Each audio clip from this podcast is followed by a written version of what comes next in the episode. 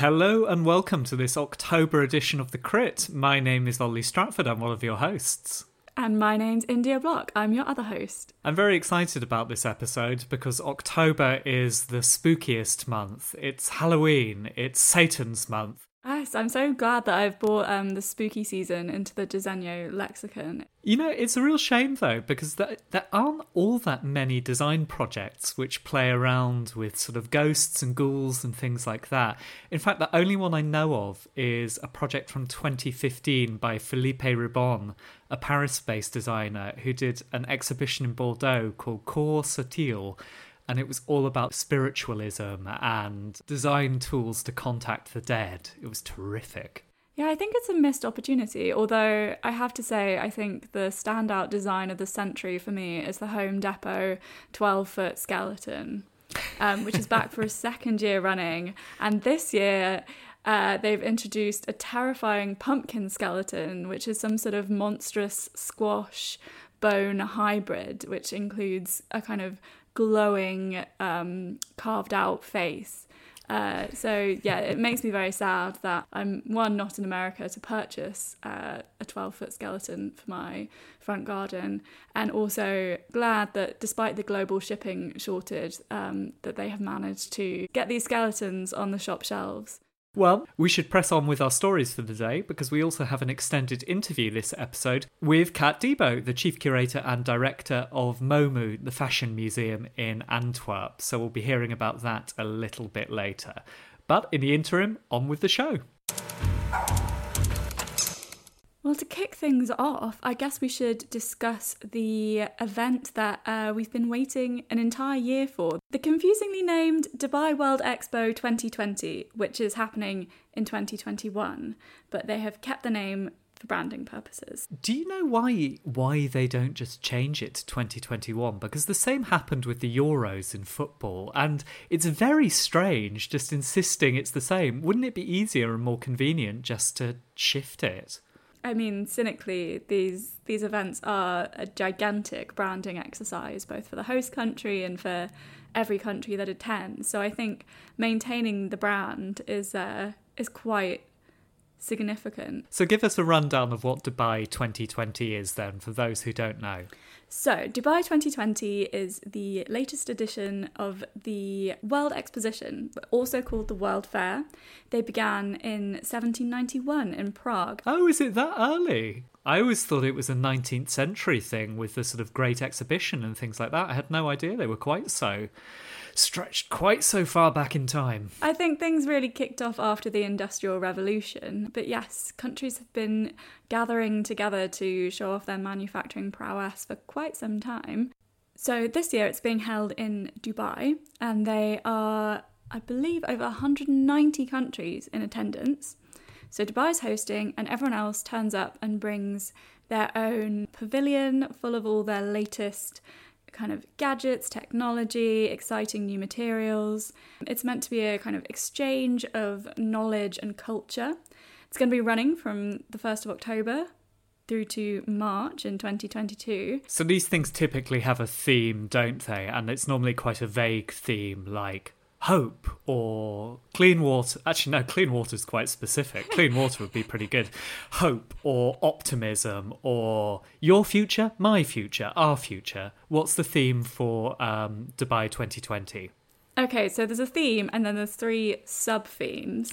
okay. Um, so you were pretty close with the overarching theme, which is connecting minds, creating the future. Okay, yeah, that seems suitably woolly. Mm, well, yeah, I guess it does what it, it says on the tin. People are going to visit and connect minds, and then the idea is together we're all going to create a better future. So, the three sub themes, which are also the kind of themes of the three different districts of the fair, are mobility, opportunity, and sustainability. And so when you mention the districts of the fair, the kind of there's a little city which grows up around the expo, right? Dubai has built this special area in which the fair is taking place and this is this is a pretty big thing. It has an estimated 18 billion budget putting this event together and to build all of that infrastructure is is really something. Yeah, it's located on a 438 hectare site in the desert between Dubai and Abu Dhabi.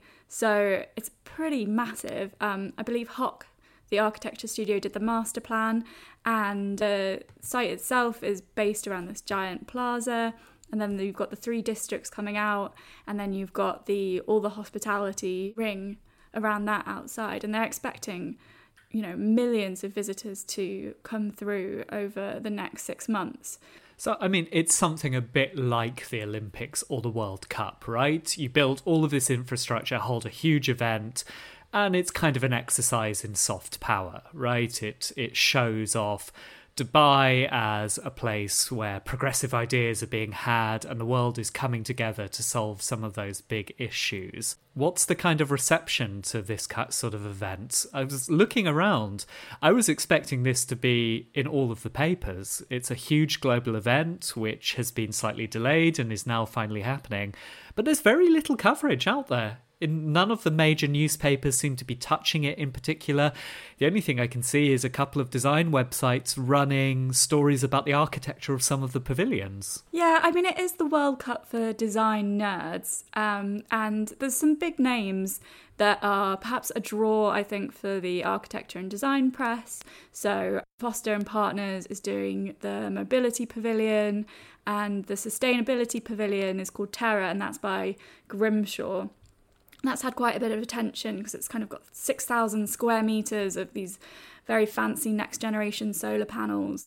You know, there's a few things that have been long awaited on the design front.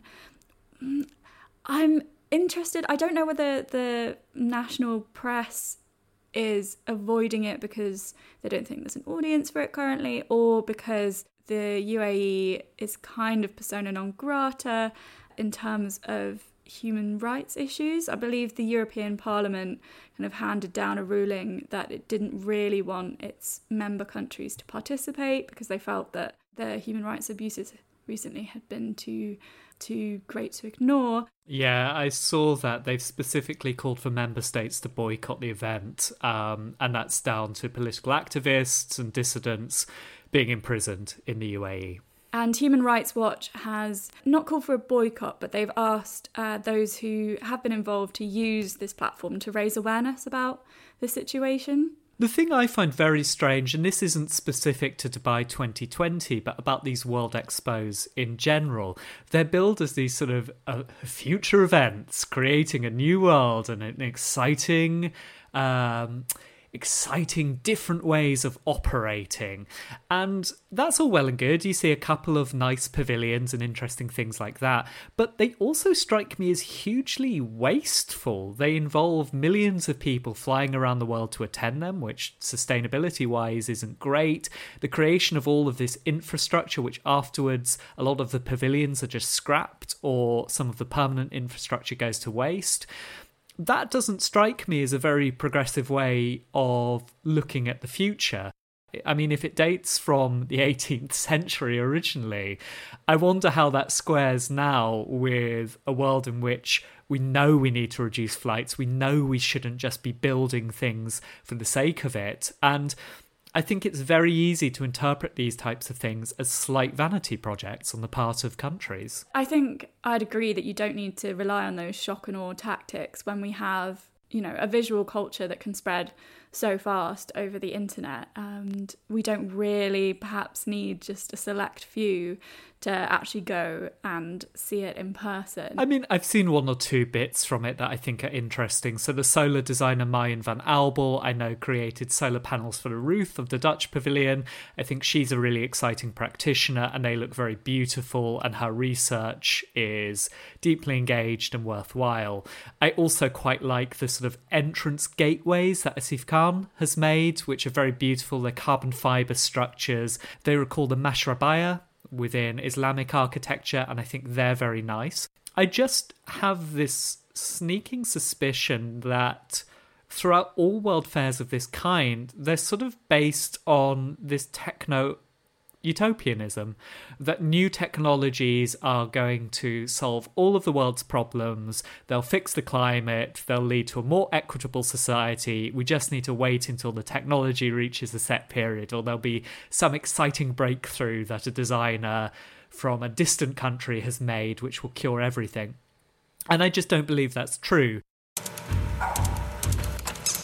So, one of the stories which really caught my eye this month was the Balenciaga Spring Summer 2022 show. Now, Balenciaga in recent years, I think, have done some really innovative things around the idea of the fashion show, which is a very tried and trusted format, but arguably creaks a little bit and has some issues around it. So, during the pandemic, they made a video game, for instance, to display their collection, and it felt very fresh and exciting. And they've continued with that after the pandemic. So, Paris Design Week this year is the first time that physical shows have really been possible again. But Balenciaga has sort of stuck to this strategy of trying to do things a little bit differently. So, what they did this year was they invited guests to a red carpet event, and it was a mixture of fashion editors and members of the studio and celebrities walking up and down this red carpet. And then you go into the Theatre du Châtelet, which is a Haussmann era opera house and as they sat down, guests realised that that red carpet was being streamed. And actually, the red carpet was the catwalk. So people were wearing elements of the new collection. So, quite this sort of meta, strange thing going on, which I think is quite exciting. And then the second part of the presentation was that Balenciaga had partnered with The Simpsons and they showed a special 10 minute episode of The Simpsons in which all of the cast of Springfield travel out to Paris to walk the runway in a Balenciaga show. I just think this is the cleverest um, collaboration ever. Just no notes, brilliant. I love Marge getting to wear a beautiful dress. I think that's a great callback to Marge and her Chanel um, suit dress, which was an iconic episode. I think super smart in this day and age where catwalk pictures just they're ephemeral, they vanish. Uh, even you know red carpet pictures don't tend to hang around that long street style images can sometimes um, go a bit viral but to really grab people's attention, you either have to do a really silly stunt, or in this case, just so smart because The Simpsons is such a cultural touch point. And I think all of the memes, the GIFs, um, the Instagram accounts dedicated to various aesthetic niches of documenting The Simpsons, they just have this kind of visual half life that's so much longer than your standard fashion show. I just think such a smart move and also very funny and clearly done in a loving uh, and knowing way. Yeah, I think it was very impressive, and I think Balenciaga at the moment really are ahead of quite a lot of the other traditional houses in the way they're thinking about fashion and presenting it. Because there's something so nice about the way that this short connects both very high culture and low culture. So the clothes look fantastic in it, and I think the animators have spoken quite a lot about how difficult that was actually to make sure that the clothes uh, you do justice to them in the animation, that you get the textures right, and they look gorgeous. That's very impressive. But then it's allied with this sort of joyful pop cultureness, the sort of silliness of it. You have Waylon Smithers in a dress, you have um, the twins from Bart's school wearing the clothes, Lisa, and it's a really lovely side because I think fashion, it you know, this it's a stereotype but i think there's some truth to it often does get sealed up in its own sort of exclusive world and it can seem very unwelcoming and can seem very shut off from other areas of culture. Whereas, of course, fashion has a massive impact. It percolates down what goes on in the runways, has a really big influence on street culture and pop culture and all of this. And I think what's very nice about presenting it in this light and tongue in cheek and silly Simpsons episode is it embraces all of that. You know, it says fashion can be extreme craft and super beautiful and sort of an art in its own right. And that's also fine with it being trashy and enjoyable and accessible. And I think they've done a really, really good job of that because the catwalk is such um, such a sealed off little world, and anything you can do to open it out and let more people in is to be commended. I think one of my favourite anecdotes is that Anna Wintour, who uh, features in the front row was a bit of a fun sponge about it all. Apparently, there was meant to be a moment where she was putting out Homer Simpson's um, flaming jacket with a glass of champagne, and she specially asked not to be included in that moment. But I mean, credit to Demna Gvasalia, who's the creative director of Balenciaga.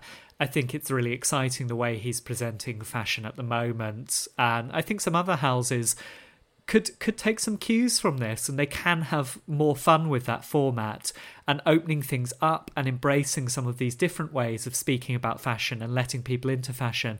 They don't have to take away from the craft and artistry that also plays a part in it. I think it's it's a fantastic initiative and really do commend them for it I do have one gripe though. Oh, I'm sorry hit me. to be a fun sponge myself.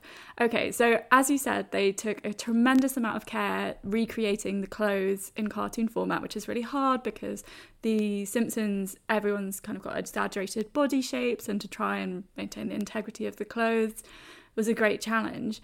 But the accompanying fashion that Balenciaga has produced, I think, is a bit dull. It's a lot of t shirts and hoodies it's £495 for a t shirt with a cartoon of Homer Simpson and Marge Simpson wearing some cool fashion clothes. It's £195 for a keyring. I just think they could have done something more exciting because I saw, you know, Balenciaga do like the wackiest shoes. They've got this brilliant pair of like faux shearling blue pool slides on a heel. And I thought that was part of the collection and it was a kind of take on Marge Simpson's hair.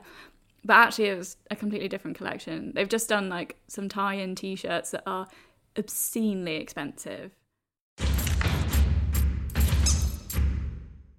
And speaking of uh, brand tie ins, I think, Ollie, you found another combination of two classics for us to, to discuss. I did. This is the news that the sportswear brand Reebok has partnered with Eames Office, the design studio founded by Charles and Ray Eames to put out a new range of trainers. And the idea is that the trainers feature sort of design elements taken from the Eames archives or particularly patterns and prints developed by Ray Eames. So there are four of these trainers and they're built on the Club C Reebok shoe.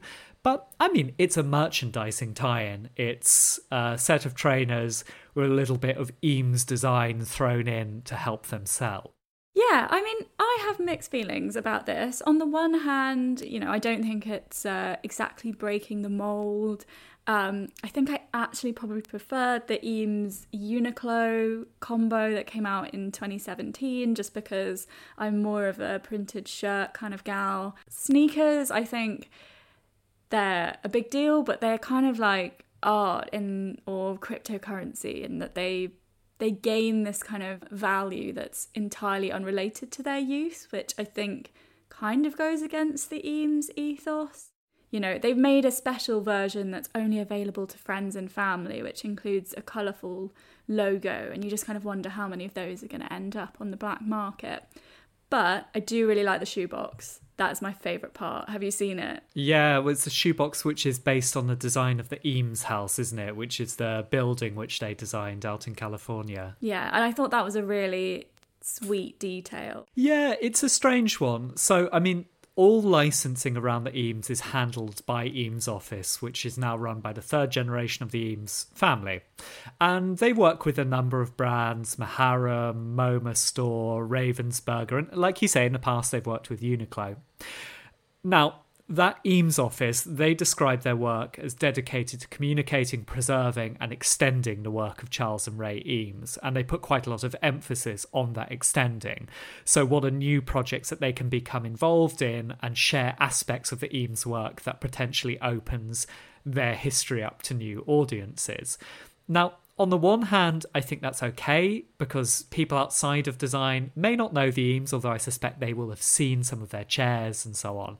And anything that welcomes people into their body of work, which is amazing and stands compare and stands comparison to any other 20th century designer, is welcome. And the Eames were certainly savvy marketers in their own rights. I mean, they worked in so many different fields film, multimedia, exhibitions And they took a number of publicity shots which were extremely playful and played on their relationship. They were good at putting themselves out there, I think. They were quite savvy. But it also does feel a little bit tricky, doesn't it? It feels a shame to have designers who thought so deeply about what design was and could do reduced to a sort of pattern stuck on a product, stuck on an unrelated product. I, I feel very conflicted about it, I have to say. Yeah, I think you're right. It doesn't feel exploitative in that it's not against their original ethos of bringing um, good design to a mass market. And I think it's, you know, it is one of those problems that, uh, you know, an Eames chair is going to set you back you know you're not going to get much change out of a grand basically so it's a way of um, kind of purchasing part of the eames history i guess but then also on the other hand trainers either go in a box on a shelf or maybe i'm very hard on my shoes but i don't tend to get more than a couple of years wear out of a shoe I think it's perhaps one of the more wasteful sides of the fashion industry. Yeah, I don't know. And they haven't really redesigned the shoe per se. They've done some nice touches with the logo and the sole and the kind of Eames groovy star, I guess I'd call it that very lovely kind of mid-century shape that they're known for that sits on the on the tongue. I think it's been done sensitively and it hasn't been stuck on, but also I don't think it's it's not revolutionary in terms of shoe design whereas the Eameses were revolutionaries in terms of their designs. I think that's my problem with it to an extent because this happens, let's face it, to all major designers and artists. After they die, the estate continues and elements of their work are licensed out and they do appear on products. You get mugs, you get table mats, all of those sorts of things. Alexander Girard, for instance, a contemporary, another great designer from that period, a lot of his work is now available in the form of sort of accessories like that. But I think, like you, I just have that feeling of great, maybe these shoes will provide a gateway for some people to discover their work, but they also present a very limited portrayal of the Eames, which is quite demanding because it's a shoe. What am I expecting? It's hardly going to exist as like a treatise on the Eames and their design. Nice to see the Eames, as it always is, and nice to see their legacy carrying on and that they still are so resonant in people's minds. But is this a good encapsulation of what the Eames were all about and what their design was? Uh, that I'm less sure about.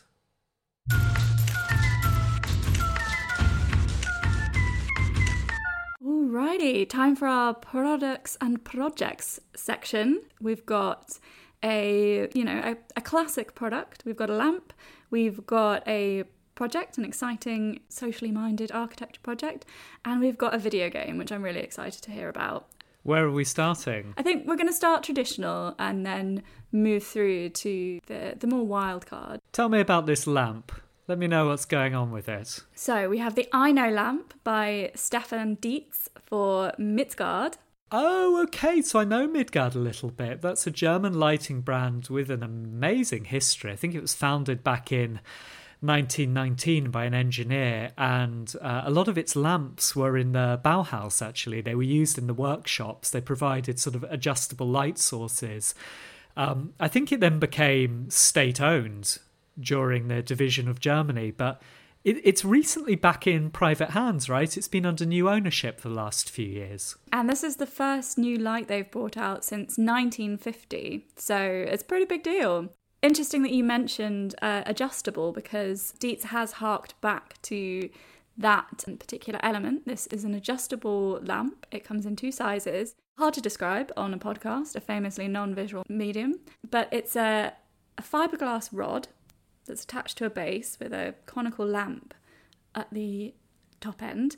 And then the cable that runs through to the lamp also serves as a tension pull. So it's attached to two rings and you pull on the bottom of the cable and you can adjust the lamp into this beautiful bow of an arc. So is that rod carbon fiber or something like that then, flexible? It's fiberglass. And actually part of um, Diez's drive towards sustainability with this design is to use the minimum amount of materials and like the minimum different types. So there's only three main materials. There's the fiberglass for this rod, which gives it that kind of flexibility and strength. There's steel, and then there's ABS slash PC, which I assume is some sort of plastic. It is, yeah. Idea is that uh, these are very hard wearing materials, so it's not going to need repair. And if it does need to be repaired or changed, then these are quite like easy to get hold of materials. Uh, you don't need any specialist tools to maintain this lamp. That's really nice. And I should say, I know Stefan's work quite well. He's a really significant designer. He's done some great things. And recently, he's become very interested in circular design. So I believe on his website, he actually lists a number of principles. I think he's done 10 principles in that kind of Dieter Rams style of what is good design, setting out how he thinks designers should be working today more sustainably and more circularly. And a lot of what you've talked about here seem to feed into that. So, minimizing the number of materials you're using, making sure that individual elements are easily replaceable or repairable. He did a good sofa not so long ago for Magis called Costume, where you can disassemble it into its separate components and easily replace them if one part of the sofa has worn out, but another bit is still fine. So I think it's great that he's using his position and working with companies to push this slightly more responsible style of design and and exciting to see him do that with something of the sleeping giant in Midgard. Now, India, you promised us a socially responsible architecture project. What's all that about? I did. This is a project that's pretty close to my heart um, because it's in Somerset, which is where I've been living at the moment. Not famously a hip hop happening place, especially in terms of um, of design. This is a project in Watchet, which is a town that is perched on the coast. You know, up until now, its claims to fame have been Coleridge. It's where he was living when he wrote his famous Rhyme of the Ancient Mariner.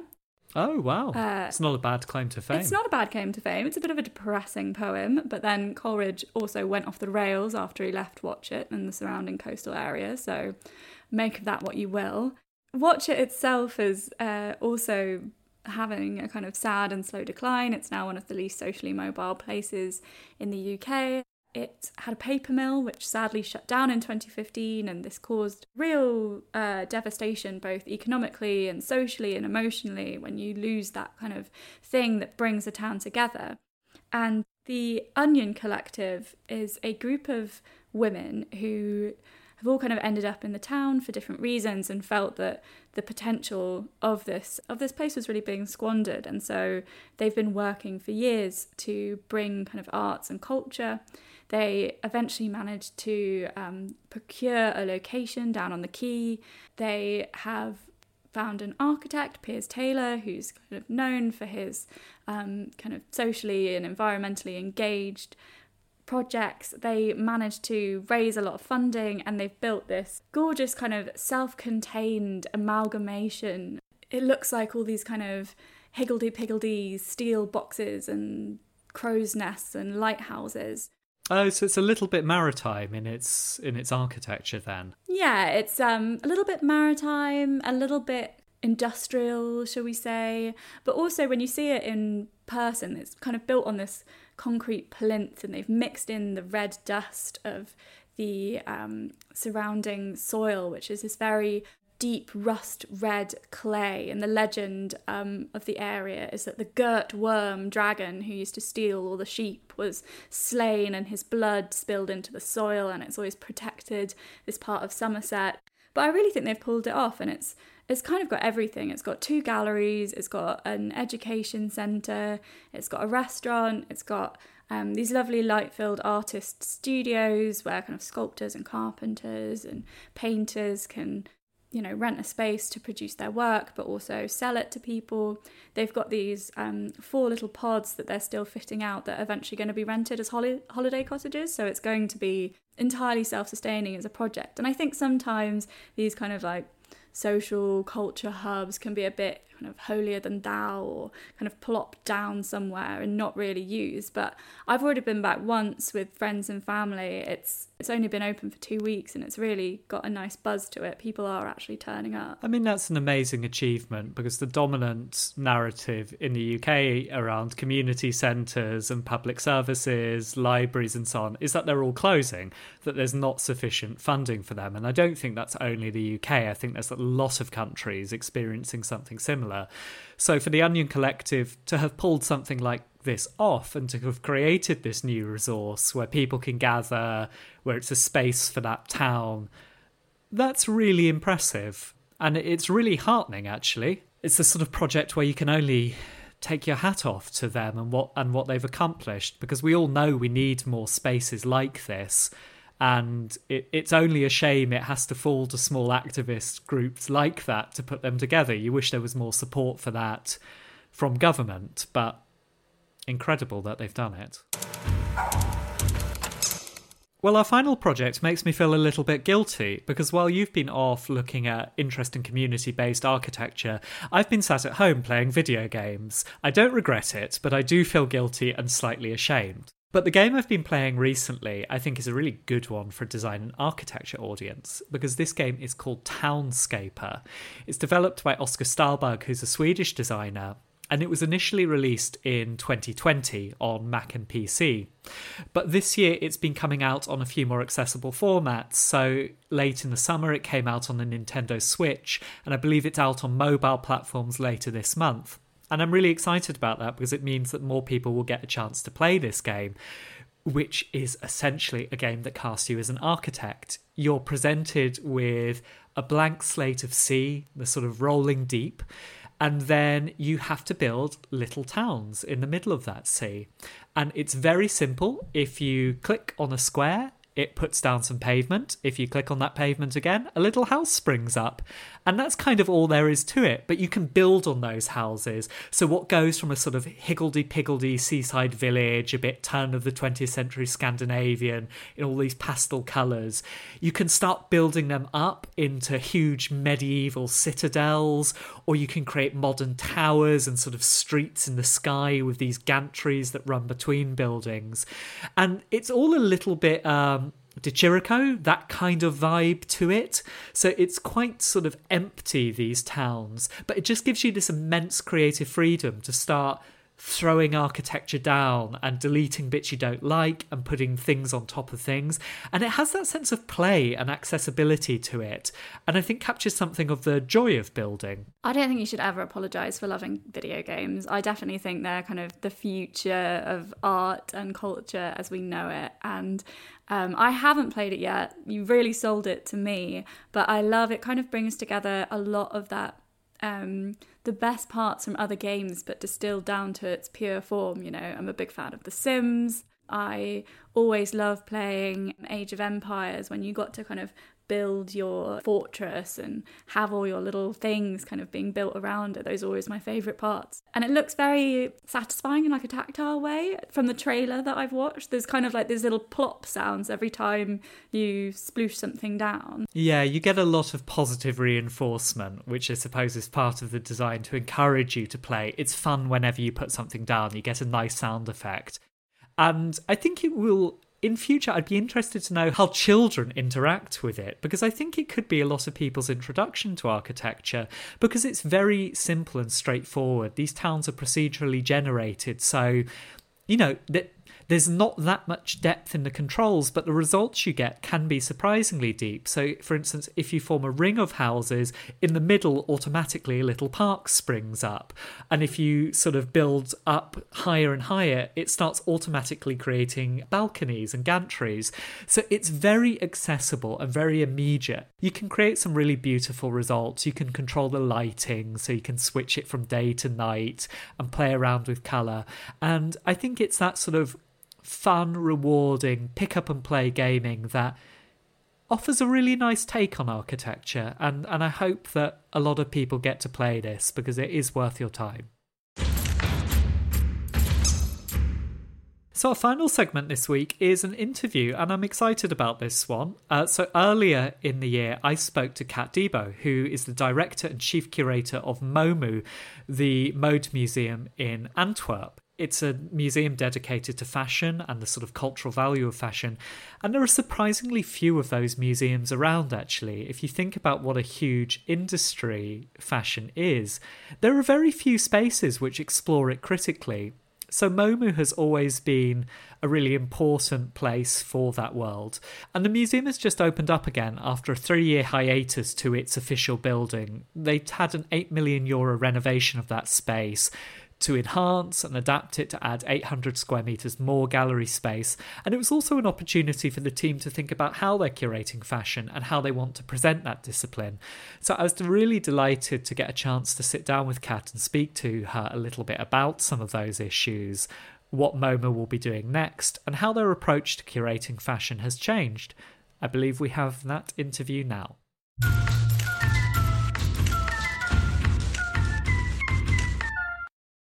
We're delighted to be joined on the crit by Kaat Debo, the director and chief curator of MoMu, the fashion museum in Antwerp. How are you? Because I think last week MoMu finally reopened after it had been closed since 2018, right? We had our um, uh, opening last week and then the opening for the, the general public this weekend. Uh, it was super intense, but it was amazing to, to have people over in, in the over in the museum again and to get feedback and, and positive response. But I'm super tired.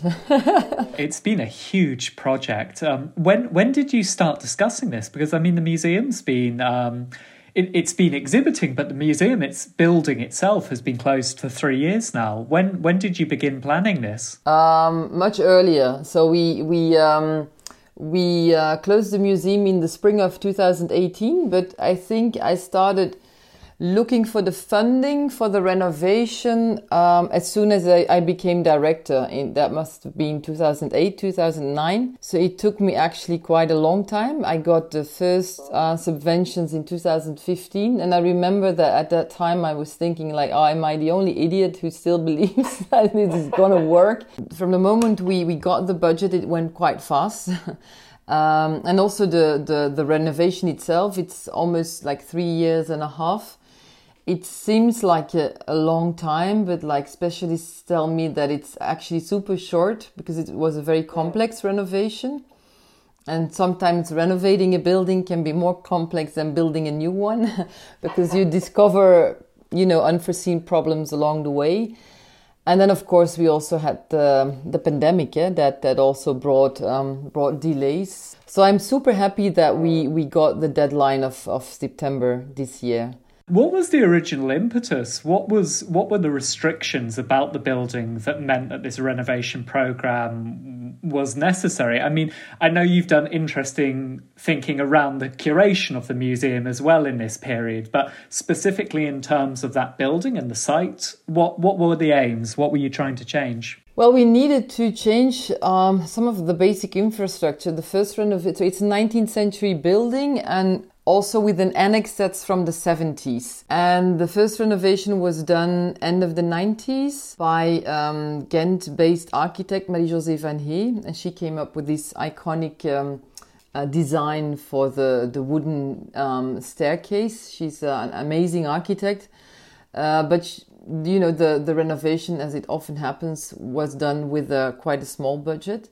So we've right from the start we actually faced quite a lot of problems with some of our basic infrastructure and then I'm talking about electricity and stuff like that. And that's of course super annoying. You you need you know the the yeah. basic infrastructure like electricity, light, climate control are just essential to, to operate as a museum. And then, of course, I, I, we were always a little bit frustrated that we were a museum on top of a store. So on the ground floor, you I had a fashion boutique, which was not in the original plan. That was only later on that that space was rented to a fashion store.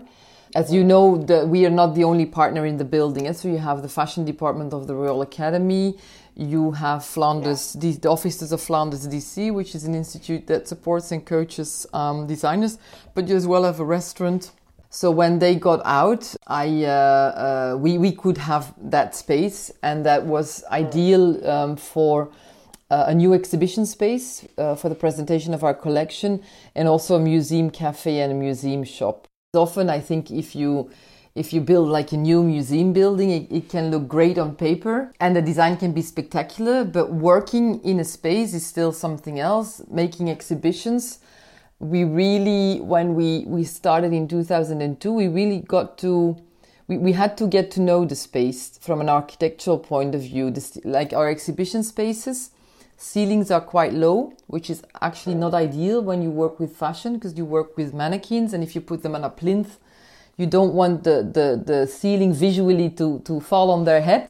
And I took all these things into account with, um, with the renovation. So we decided to make our exhibition spaces into black boxes because when you paint it black, the space feels bigger and the ceiling disappears and, and it doesn't feel that the ceiling is quite low. So things like that, and and um, you can only do that, I think, when you really know the the building. I think I spent more time in that building than in my own house.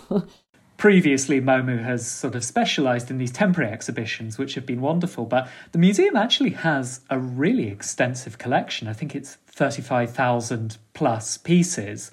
And for the first time, that's taking centre stage somewhat. I mean, looking through some of the designers who are represented in that, I mean, it's Dries van Noten, it's Margiela, Raf Simons, and de Meulemeester. It's an amazing resource, I think, for anyone who's interested in fashion.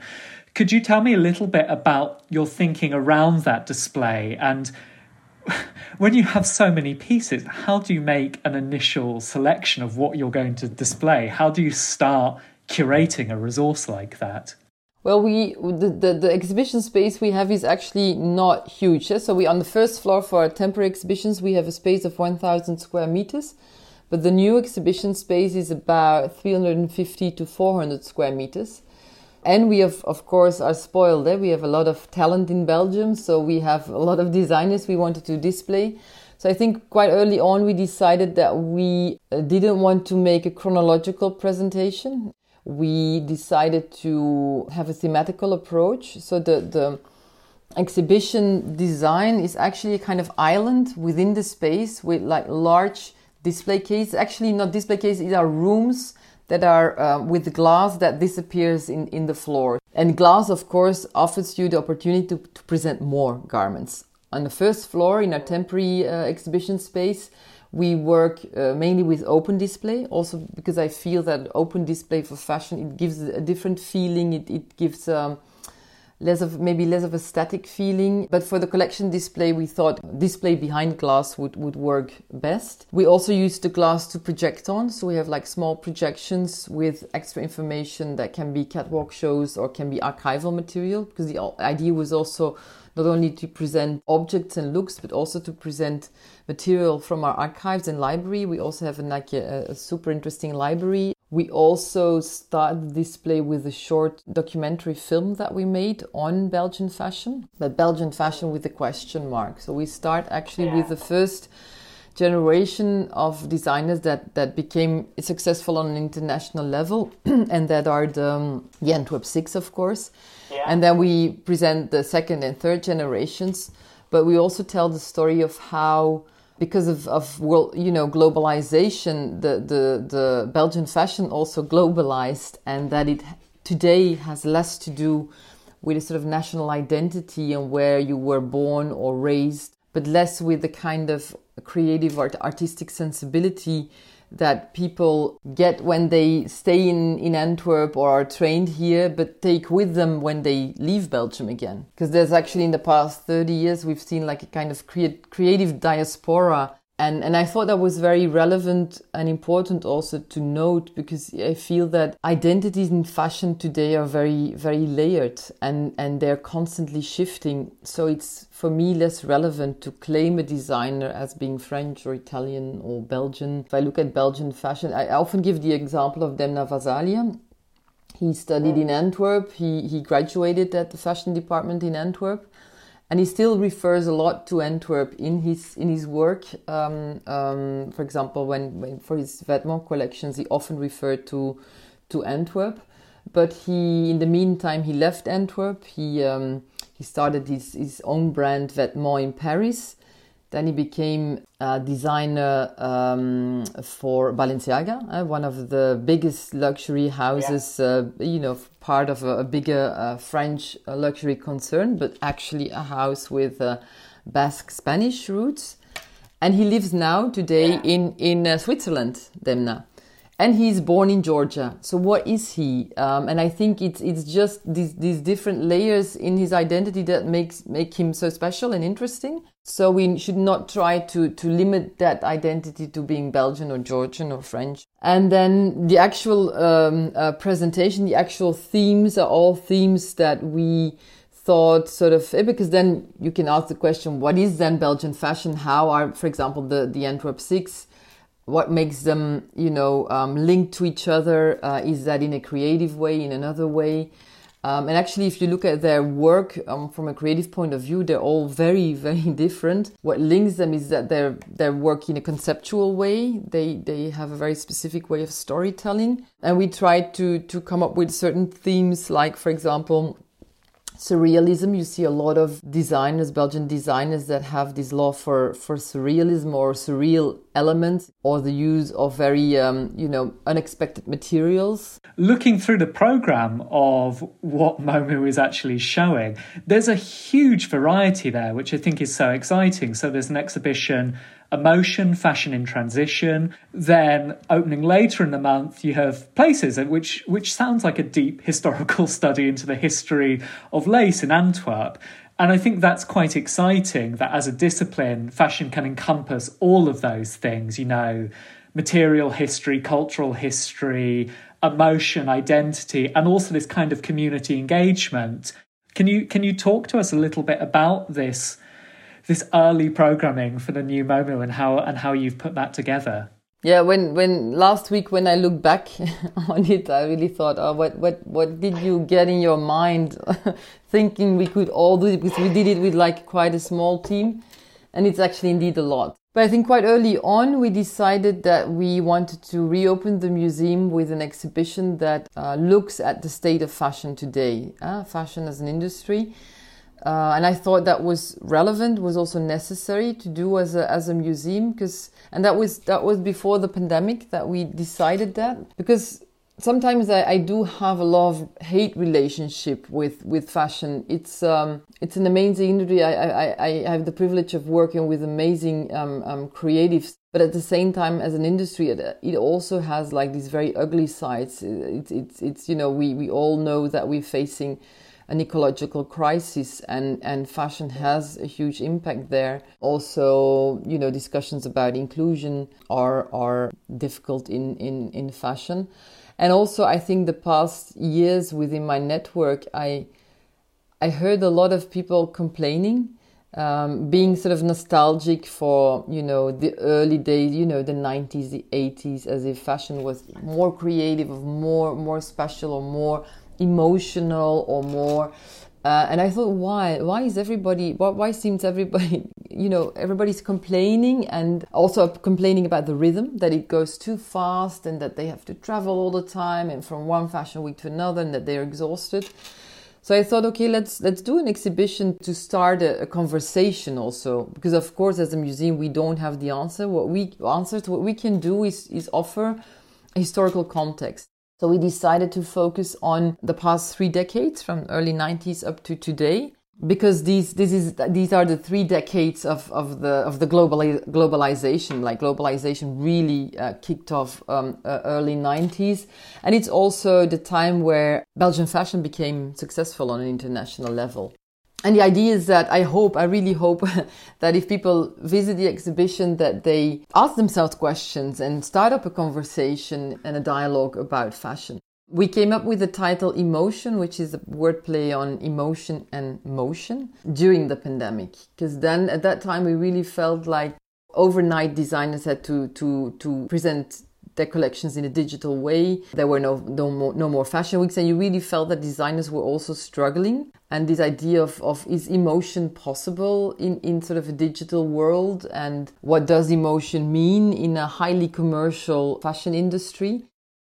The exhibition on lace places. The the starting point there was actually the research that was conducted by one of our collections curators who was about to retire, and she was she's like a, an international lace specialist. And knowing that she was going to retire, I said, okay, let's we're gonna dedicate an exhibition to it because when you you you link an exhibition to research, you can you can uh, dedicate more time and more means a lot of people were telling me like why why are you opening with lace it's a bit old fashioned nobody's interested in it anymore. And when i get responses like that it even motivates me more because it's true eh? lace is, is very out of fashion actually. If you look at museums we've loaned with different museums and you see that most of the, the, the, the their um, staff specialized in lace has over the years left the museum often they have retired so you really feel that museums are losing um, some expertise. Um, and I really wanted to prevent that, to have the research also in a book and in an exhibition. And what we focus on in the exhibition is really the, the origins of lace. Lace came into being as a new luxury product in the beginning of the, the 16th century with like a highly technological um, uh, innovation. It soon evolved in like a very lucrative business in an international um, trade. And we wanted to link it to contemporary fashion creations that also use technological processes like uh, 3D printing, rapid prototyping, or, or laser cutting, and that work along the same concepts as historical lace transparency negative versus positive. And then I, I thought okay let's let's do it in Momu but also in, in four different venues in Antwerp that that all have a historical link to lace trade or lace production. And there are so many uh, resonances and technologies like that connect to so many interesting topics but persuading a general audience that they're going to be interested to come and see the show. I imagine that's difficult, and I think that's something which all museums struggle with because I know when the V&A did its plywood exhibition recently, that was a brilliant exhibition. It's one of my favourite things they've done. And once you're in there, it's fascinating. But trying to persuade a general audience, like, you know, maybe family with children, that, oh, yeah, you should go and learn about the plywood show that that's quite tricky. I, but I think as a museum, you you have to look for sub stories that are also interesting or relevant for contemporary audience. And one of the sub stories we are telling with this exhibition is the role that women and girls played in in the lace production and lace trade. And it's some. It's it's up to now like a story that's been a bit overlooked. A part of the exhibition at the Plantin Moretus Museum, which is actually the family house of the world renowned printing family.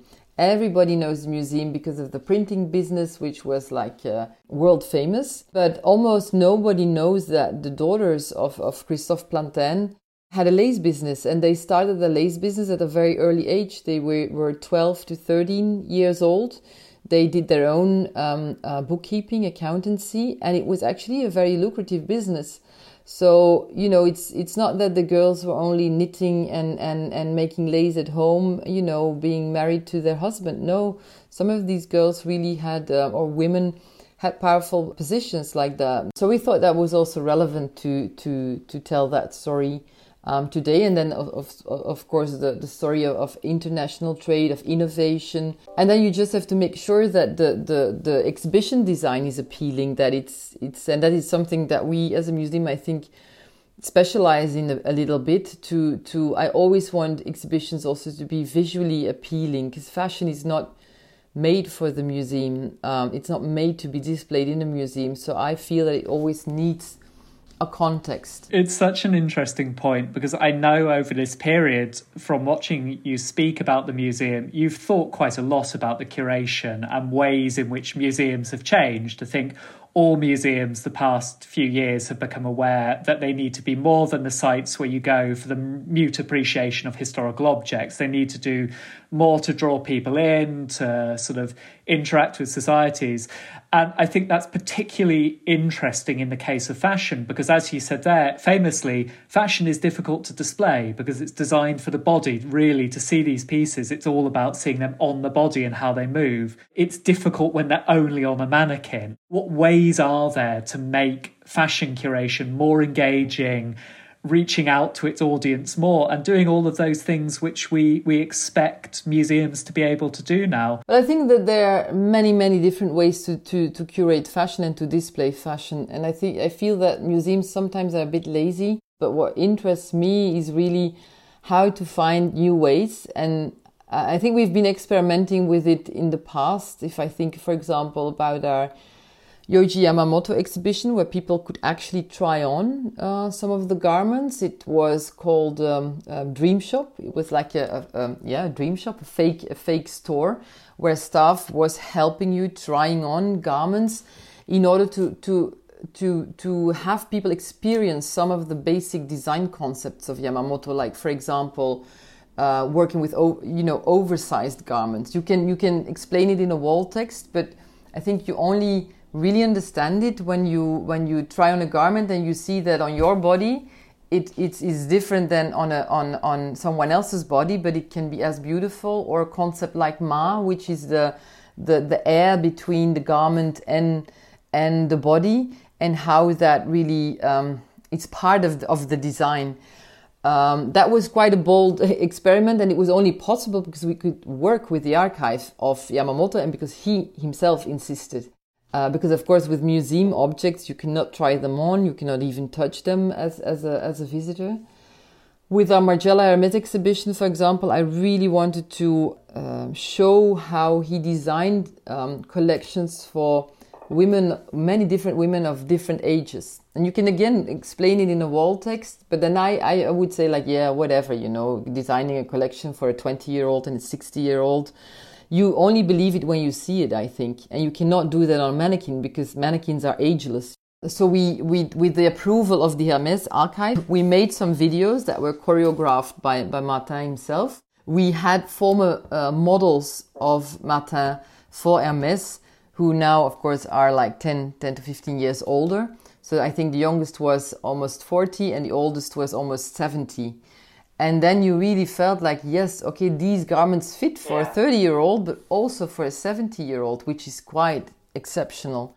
For the emotion exhibition we started brainstorming and then we came up with the idea why not have a person in the exhibition in a display case the very first installation the entire time. And it's actually it's working so well. We we did an open call so we had a lot of different people, different ages, different ethnicities, different gender. And every two hours, someone else is in that display case. There's halfway, there's a, um, um, a transparent mirror. So you see, you look at that person, that person looks back at you. And it's, it's really powerful. It's really, uh, people are a bit shocked when they come in, but it sets the tone for the entire exhibition. One thing that struck me when I was thinking about MoMU reopening is how nice it is to have an institution which is dedicated to the sort of critical appraisal of fashion and understanding fashion and opening it up to different audiences of people who can come in. Because you know for a, for a billion dollar industry for a design discipline which is so important in so many ways commercially artistically as we talked about earlier there are stories in fashion of migration national identity uh, material supply change, the environment. There aren't so many institutions that actually provide an opportunity to look into that.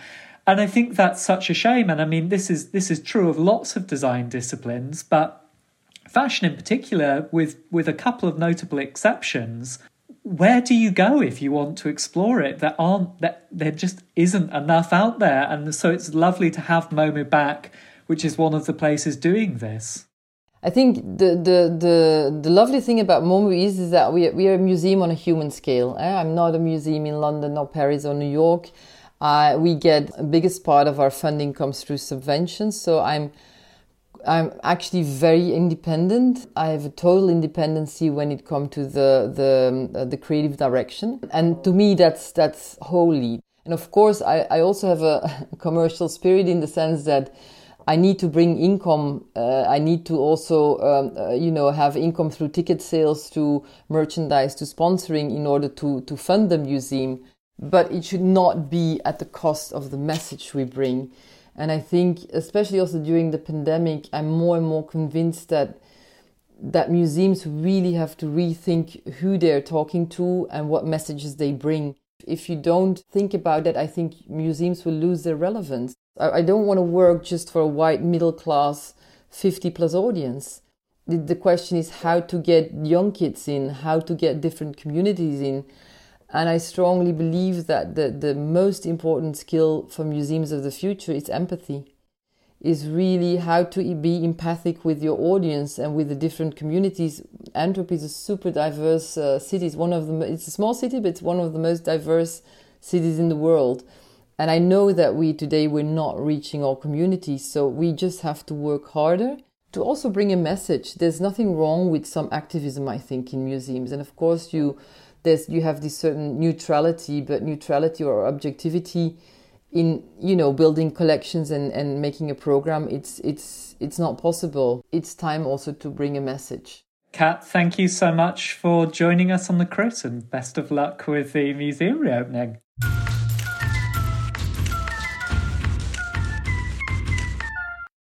Quite a fashionable episode um, this time around. We've had Kaat just speaking there about her work. We've had the uh, trendy Eames shoes. We've had the Simpsons on the catwalk. We have. It's just the way it happens sometimes. Sometimes fashion giveth a lot. But in the interim, before we're back in November with a new episode, you can keep up to date with us on at the Crit Podcast on Instagram, at the Crit Design on Twitter, or send us an email. We're on the crit at disegnojournal.com. Hope you enjoy the rest of October. I hope it's pleasantly spooky, but in an enjoyable way, not in a not not in an actually scary or unpleasant way, just in a sort of oh, I liked that skeleton. That was good. But if you have a ghost story, then please do send it in to us because I would like to read them. We'll see you next month.